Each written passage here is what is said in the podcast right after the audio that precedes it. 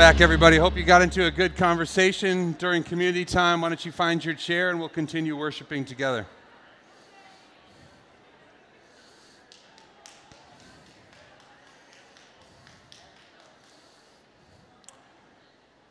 To me, anyway, it still feels really good to be back at Sheridan. Anybody else? It's been a great place for us over the years. Again, as Steph said, if we haven't met, my name's Michael Binder. I was on the pastoral staff for a long time. And uh, now I'm on the teaching team as a volunteer and a covenant member at Mill City Church. And if you're new, especially, and you ever wonder who is on the teaching team at this church, there's a webpage on our site that will show you all the different people. And one of our values is to hear from a lot of different voices, and we've done that for a long time. And it's a real strength of our community. So, anyway, I'm honored to be bringing the message this morning and to be with all of you. Uh, let's say a prayer before we take a look at the scripture this morning.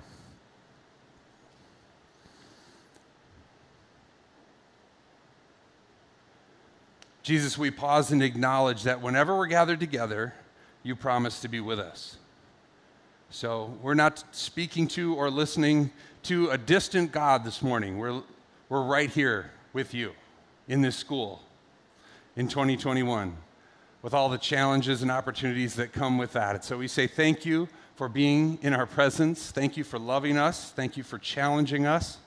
And thank you for including us in the work that you're doing, both in this school and in our everyday lives. In Jesus' name we pray. Amen. So today we're going to be continuing our discussion of the Gospels, and we've been talking about the words and works and ways of Jesus. And today I'm going to focus really on this idea of the way of Jesus or Jesus as a way of life. We're going to talk a little bit more about that. But as we begin, I want you to bring to your mind someone that you love okay? Can be anybody that you love, can be a friend of yours, somebody in your family, uh, a partner, whoever it is. Just have in your mind somebody that you love. And then think about your relationship over time and ask yourself the question like, how does this person feel loved by me? Many of you who've known some of these people a long time, you've learned that they often experience love or feel love from you in a way that's different from the way that you feel love, right? This idea was made a little more famous by this book uh, that's old now called The Five Love Languages. Anybody familiar with the Five Love Languages? The idea is that there are some general categories for how people feel loved, and I always rem- forget them when I'm trying to recite them, but here goes. There are uh, people who feel loved by the giving of gifts. Some people feel loved by quality time. Some people feel loved by uh, physical touch. Some people feel loved by acts of service. And some people feel loved by words of affirmation when they hear somebody say, Hey, I really appreciate this about you. Thank you. I got them all five. Appreciate the, appreciate the clap. Um, so maybe you see yourself in one of those categories. Maybe you've learned that even though you're a quality time person, the person that you love is not a quality time person, they're a gift person, and you need to learn to love them in the way that they experience love. Now, just keep that concept in your mind and think about this question How, What do you think Jesus' love language is? What do you think Jesus' love language? And don't say all five, okay? That's like a very Jesus y answer, right? He has all the love languages. No, like what, what do we learn from who Jesus is about what makes Jesus feel loved? And if you don't know the answer to that, it's all right. We're going to explore it today. Maybe you have some initial ideas uh, of the way in which Jesus feels loved from us, the people who are trying to follow him and that's what we're going to we're going to focus more on that this morning. So I'm going to read you this passage from John 14 and as I read it, I want you to listen for Jesus love language. But I also want you to listen. It's a little bit of a longer passage. Whenever we read scripture, uh, it's important to us at Mill City that you listen for something that God might be saying to you that may or may not be in the sermon. Because whenever God's word is read, everyone who's listening to the Holy Spirit has the ability to hear something that God may want them to hear. So even if I don't talk about it after the scripture is read, there might be something that God wants to say to you through this passage this morning. And so let's listen together. Then I'm going to give you just a little bit of silence after the reading of the scripture to just say, God, is there anything you want me to pay attention to as I hear this read this morning? Okay? It's from John chapter 14 verse 15, starting in 15 to the end of the chapter. If you have a Bible, you want to bring it out, it'll be on the screen. If you have a phone and you want to pull that up, uh, if that helps you, feel free. Jesus is speaking here. He says, If you love me, keep my commands. And I will ask the Father, and he will give you another advocate to help you and be with you forever. The Spirit of truth. The world cannot accept him, the Spirit of truth, because it neither sees him nor knows him. But you know him, for he lives with you and will be in you. I will not leave you as orphans, I will come to you. Before long, the world will not see me anymore, but you will see me. Because I, li- because I live, you also will live. On that day, you will realize that I am in my Father, and you are in me, and I am in you. Whoever has my commands and keeps them is the one who loves me. The one who loves me will be loved by my Father, and I too will love them and show myself to them. Then Judas, not Judas Iscariot, the one who later betrays Jesus, said, But Lord, why do you intend to show yourself to us and not to the world? And because Jesus hates answering questions directly, he says, Anyone who loves me will obey my teaching. My Father will love them, and we will come to them and make our home with them. Anyone who does not love me will not obey my teaching. These words you hear are not my own, they belong to the Father who sent me. All this I have spoken while with you, but the advocate, the Holy Spirit, whom the Father will send in my name, will teach you all things and will remind you of everything I have said to you. Shalom, peace I leave with you, my peace I give you. I do not give you to you as the world gives. Do not let your hearts be troubled, and do not be afraid. You heard me say, I am going away, and I am coming back to you. If you loved me, you would be glad that I am going to the Father, for the Father is greater than I. I have told you now before it happens, so that when it does happen, you will believe. I will not say much more to you, for the prince of this world is coming. He has no hold over me, but he comes so that the world may learn that I love the Father and do exactly what my Father has commanded me. Come now, let us leave. So, just a moment of silence for you to, to think back on that text and say, is there anything that God might be saying to, to me personally this morning?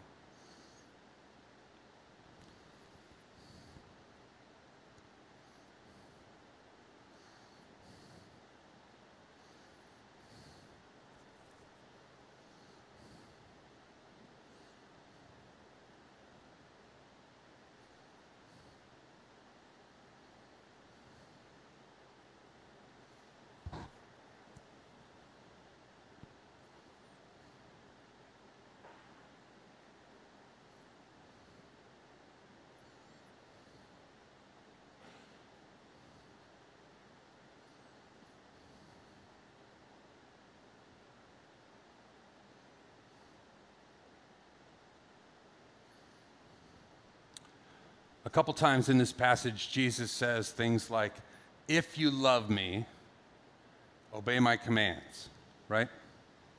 If you love me, you'll obey my teaching.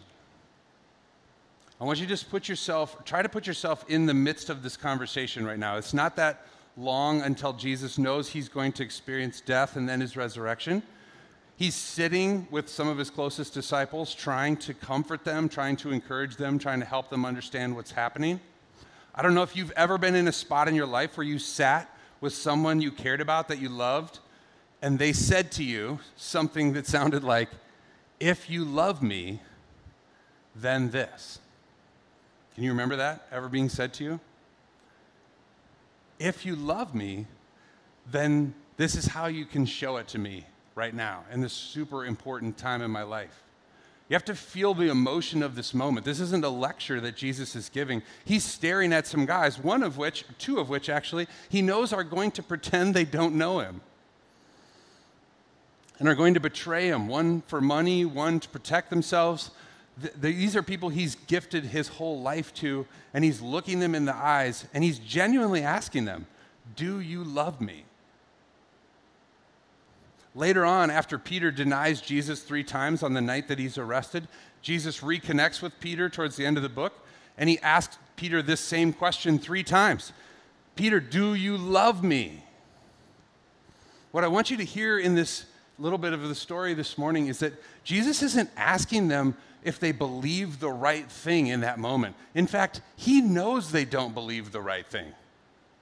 He knows they don't fully understand what death and resurrection is going to look like, right? He knows that. More important to him in that moment is to look these guys in the eye and say, But do you love me? All this life that we've shared together, like, do you feel that for me? Can I count on you? You can count on me. Sometimes in the chaos of the 21st century, I sometimes we get into really complex conversations and life seems overwhelming. It has to me anyway in the last year and a half. And I need to return to moments like this where I just imagine myself, maybe you should this morning too. Like imagine yourself sitting with Jesus and Jesus looking you deep in the eyes as somebody who knows you as well as anyone knows you and asks you the question, "Do you love me?" I love you. Do you love me? If you love me, here's my love language obey my commands, obey my teaching. And just so that that response from Jesus doesn't sound like some set of rules. You have to have a little bit of context of what he means when he says, Obey my teaching or obey my commands. As a rabbi in the first century, one of the things that Jesus is passing on to his disciples is what's called his yoke. Raise your hand if you've ever heard of this concept in early. Okay, so some of you have. It's, it's actually a farming uh, language, go figure, and it, it actually combines two animals together, like ties them together with this wooden yoke, and allows them to do work in a field together, sort of side by side. So Jesus is teaching them his yoke and saying, like, you're going to come alongside of me, and together we're going to bear the weight of the work that God has called us to do. That's what a, that's what a yoke is. And so when Jesus says, obey my teaching, he's reinforcing for them what they would have heard him saying was, you are invited to take on my yoke. And the disciples would know what that meant, and they had been following Jesus around. They hadn't just been listening to Jesus lectures, they had actually been following Jesus around day to day, night to night, sleeping in the same places that he was sleeping, eating the same food that he was eating, entering towns and experiencing the same things that he was experiencing because the job of a disciple was not just to learn to teach the things that Jesus taught, but to actually be like the rabbi. And so when Jesus says, If you love me, obey my teaching, he doesn't have in his head a long list of Old Testament rules that he's expecting them to follow. He's saying, Can you be like me when I'm not here with you physically anymore? If you love me, live into my way of life. And the way of life that Jesus had been teaching them was pretty different from some of the other first century rabbis, and that's what got Jesus in trouble a quick snapshot of Jesus' yoke, a summary of Jesus' teaching, his way of life, would include things like you have to seek first the kingdom of God, which is near to you right now, and then everything else will be added to you. And in the 21st century, that way of life says instead of seeking first job security, instead of seeking first relational security, instead of seeking first personal happiness, Instead, learn to live a life that prioritizes the values and the principles of God's kingdom, the way that God's kingdom works on earth, and everything else that you need will be given to you by God. And Jesus would say things like, It's been said that you're supposed to hate your enemies, but I tell you, love your enemies and pray for those who persecute you. Jesus would say things like, put your faith in me, if you want to know who God is, if you want to know the all powerful God who created the world, then you have to put your trust in me and follow me because when you see me, you see God. That one got him killed, right? That's a, that was the most offensive thing that he said. He said that all the commandments could be boiled down to loving God and loving your neighbor. And he specifically told a story about a neighbor that he knew the people who were listening to him would hate in order to emphasize that they were supposed to love the people that they even felt the most hatred for. he talked about how the good news of God's kingdom was first and foremost for the poor and the marginalized, and that justice, God's justice, right? Not somebody's idea of justice, God's justice in the world was part of what the disciples were to live out as they followed Jesus. We could go on and on and on about Jesus' yoke, but it was dramatically different from what other rabbis were teaching, and it's still dramatically different from most of the religious perspectives in the world that are mostly focused on us, self actualization, our happiness, our understanding of ourselves. And Jesus says, I know you better than anybody else, and I'm asking you to give up your life for the sake of others, the same way that I have. That's how Jesus described his way of life. And so Jesus is looking at these disciples, asking them if they love him, and saying, Will you pattern your whole life after the way of life that I have taught you? Will you give your spiritual, emotional, physical, relational, financial, sexual life over to the way in which I want you to live, the way in which I created you to live?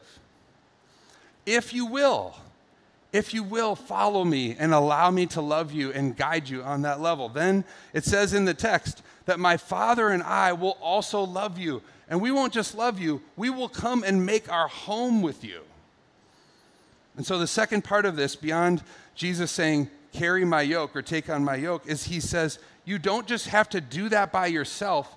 If you decide that you want to live the Jesus way of life, the advocate, the Holy Spirit, God's presence will come and make God's home with you, both individually and collectively. And so, as Pastor Stephanie said a minute ago, our life is consumed or needs to be consumed by paying attention to the ways in which the Spirit of God is present in our everyday lives.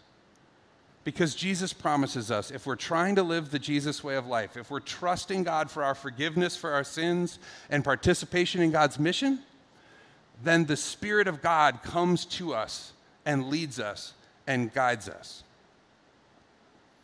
For those who love Jesus by patterning their life after the way of Jesus' life, God's promise is eternal life, yes, but maybe more importantly, eternal relationship. In the text, it says, We will be with you forever, now and forever. The Holy Spirit is referred to in this passage at one point as the Spirit of truth, will guide us in living the Jesus way of life in the 21st century. But we have got to pay attention and know that that Spirit is trying to guide us each and every day. And one of the things that really stood out to me in this passage is I thought about how Jesus says the Spirit will come to you, the Spirit will be with you. I'm not leaving you, I'm going to be with you in a different way. But it's super clear in the text that the Spirit of truth, the Holy Spirit, is not the same thing as our own spirit, right? And this is really important in the 21st century because it seems to me that more and more we start to conflate, you know, to make the same thing God's leading and our own desires. And sometimes our own desires are lined up with what God wants for us, for sure. But sometimes they're not, right? And the more podcasts I listen to and the more ways in which I try to engage with other teaching that people are doing, I hear this over and over again that you get to decide what your truth is.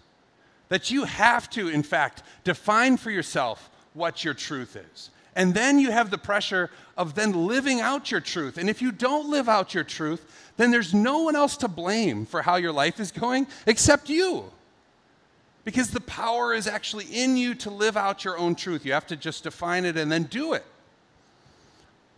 If you've heard that in any form, and I'm sure that you have, please hear me say that's not what Jesus is teaching. Jesus is not saying you get to decide what's true and then you're responsible for living it out. He doesn't say that here, does he? Instead, he says the Spirit of truth is going to come to you and live with you and teach you what is true. And so, as Christians, one of the distinctiveness of this time of our life in the 21st century is for us to say, we are trying to pay attention to the way in which the Spirit of God, the Spirit of truth, the advocate, as it's referred to in John 14, is showing us how to live the Jesus way of life in the 21st century. And it's hard, and we don't always get it right.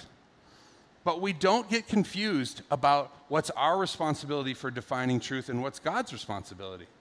Our job as a community is to listen well and, and discuss together and try to find out what's the most faithful way for us to follow the leading of God's Spirit right now. In the midst of all our challenges and all the things we're facing, how does God want us to live? And so at Mill City, for many years, we've asked these two core questions. You know, what is it that God is saying? Or what is God doing, and how can we join in? And one of the tools that we've used for a long time that I'm going to quickly review for you in case you're new to it is a tool that allows us to look at our everyday life and expect that the Spirit of God is going to be leading us, both as individuals and as a community. And so, some of you have seen this tool before. It's called the Kairos Circle. Kairos is a word in Greek for time, it means the depth of a certain moment. Like, usually there's chronological time, and in Kairos time, there's a depth of a moment. Like, one moment seems to have a little more meaning than the average moment. And as a group, we can collectively look back over your day, look back over your week, and say, were there any moments in the last day or week of my life where it really felt like God was trying to get my attention? Was there any moment that just felt like, oh, there's something more to this than just the average Tuesday at 2 o'clock? Or this conversation is still going in my head. I wonder if there's something that the Spirit of God is trying to tell me about that. And, and once you're aware that God's Spirit is speaking to you and to us, you start to hear and pay attention to things that you wouldn't hear or pay attention to before. So you see this, this circle, and it's meant to help us process these moments that we identify that maybe, possibly, God may be trying to get our attention. The X marks the spot of that moment, and then you begin this process of repentance and belief. Repent means to turn towards God and away from something else. And so as we turn towards God, we observe the moment, we reflect on it with other people, and we discuss it with folks and say, Does this seem like something to you? Does this seem like something God might be saying? Does this line up with what you know about me and my life? And then as you come around the other side of that circle, you start to make a plan with other people to say, These are the steps that I feel like God may be asking me to take. Please help hold me accountable as I take actions to move in this direction in faithfulness to God's leading. And so, this is one tool that we use among a number of tools that are meant to help us pay attention to our everyday lives and expect that the Spirit of God is going to do something, is going to help us to, to hear what it is that God wants us to do. Other spiritual practices that, um, that function that way are things like dwelling in the Word. Some of you had the experience of listening to Scripture. We kind of did a mini version of that today, where you just let the Scripture be read and then you wait and see if anything comes to the surface. that seems the most important to you. You can do that by yourself, you can do it with other people. Uh, there's a process of of going over one's day, the daily examen. Some of these tools are on the website too, to see like what was it about the morning, noon, and night that where God might have been present in your day and processing that in prayer with God. Uh, it could be a practice of just silent prayer in the morning, where before you enter a really busy, crazy day, you take five minutes and learn to just sit in silence as a way to observe God's presence in your life. And if you've never done any of those things, uh, our church would love to help you start to practice some of those. I did want to say this morning that if we don't have any of these kinds of practices, maybe you're new to this, or maybe you've been a Christian in a long time and no one's ever taught you how to do this. If you don't have any rhythms in your life of processing what it is that God might be doing in your life, then you're for sure going to miss it. Right? The pace of life and all the distractions that exist unless you have a community of people who help you pay attention, you're going to miss it. Uh, I don't know about you, like I have an iPhone, and every night, every is it nine o'clock on Sunday morning, it pings me still because I haven't learned how to shut that off, and it tells me what I paid attention to the last week. It tells me how many hours I was on my phone. It tells me exactly which apps were open. It tells me how many times I picked my phone up. It tells me how long I used my phone after I picked it up. I have crazy detailed data about my relationship with my phone and you probably do too. We need the same kind of relationship in paying attention to the way in which the Spirit of God and the Spirit of truth is active in our lives. I think if we paid like a quarter attention that we most of us pay to our phones, we'd have a dramatic spiritual growth in our life. So what I want to do as I close this morning is actually give you just a little bit of silence, okay? Because I know silence is hard to come by in life. Just maybe for 2 minutes or something while the band comes back up. And in that 2 minutes of silence, I want you just to say something meaningful to God. It could be something you're going through, it could be a question that you're asking, it could be um, something you're angry about that you want to tell God you're angry about. Any kind of conversation where you say, um, God, I know you're listening. You can say it silently, you don't have to say it out loud. God, I know you're listening. Here's something I'm wondering about. Here's something I'm thinking about. Maybe you haven't talked to God in a really long time. And the only thing you need to say is, We haven't talked in a really long time. I'd like to start the conversation again. But just take like two minutes and allow some space in your life to let God speak to you and for you to speak to God.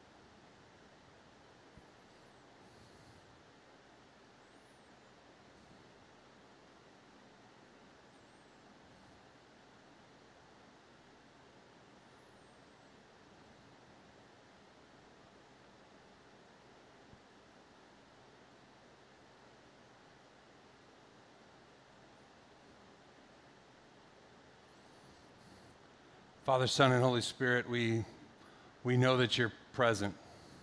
Help us this week to pay attention to you, to listen to you, maybe to open our Bibles for the first time in a while, try to have a regular conversation on a daily basis, to really continue to learn this way of life that you want us to learn.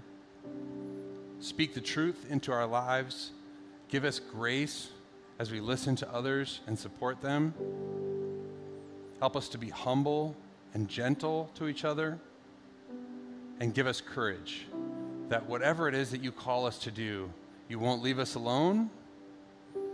You'll give us what we need to do it, and you'll be with us as we do it.